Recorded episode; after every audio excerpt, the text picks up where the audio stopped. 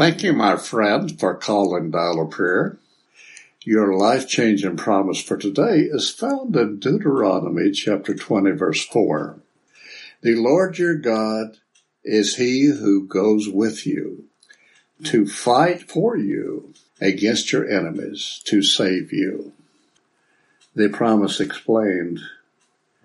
You know, friends, Israel faced an enormous task the promised land was filled with heathen tribes.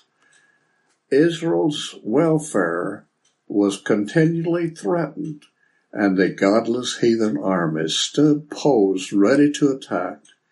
The untrained Israelite armies were at a severe disadvantage.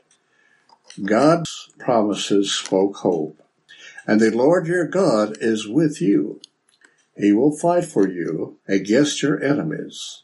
Believe his promise and accept his word. Israel marched forward confidently. And again, in our day, the enemies of God appear huge. Lust, greed, materialism, anger, bitterness, and jealousy are like giants looming before us. But friends, these giants in our hearts are too powerful for us, and only God can slay the giants within. His promise is sure.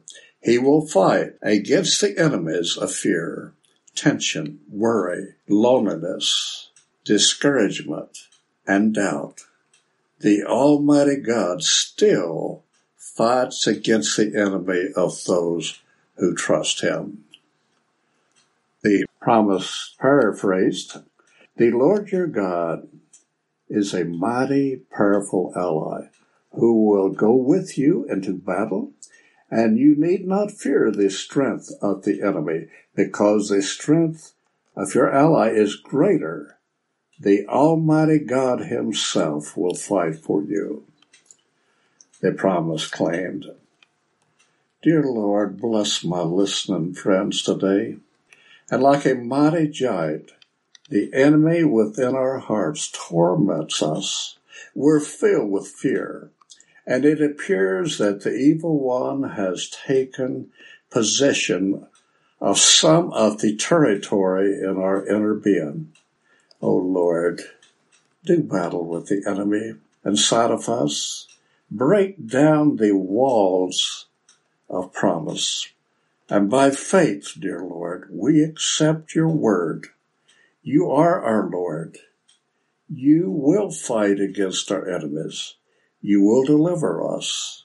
In Jesus' precious name we pray. Amen. This is Glenn Trammell of the Stearns Seventh day Adventist Christian Church. Thank you, dear friends, for calling Dial a Prayer. And if there is one within the sound of my voice that has a prayer need that he or she would like to be prayed for, would you please visit us on Facebook and you have a blessed day.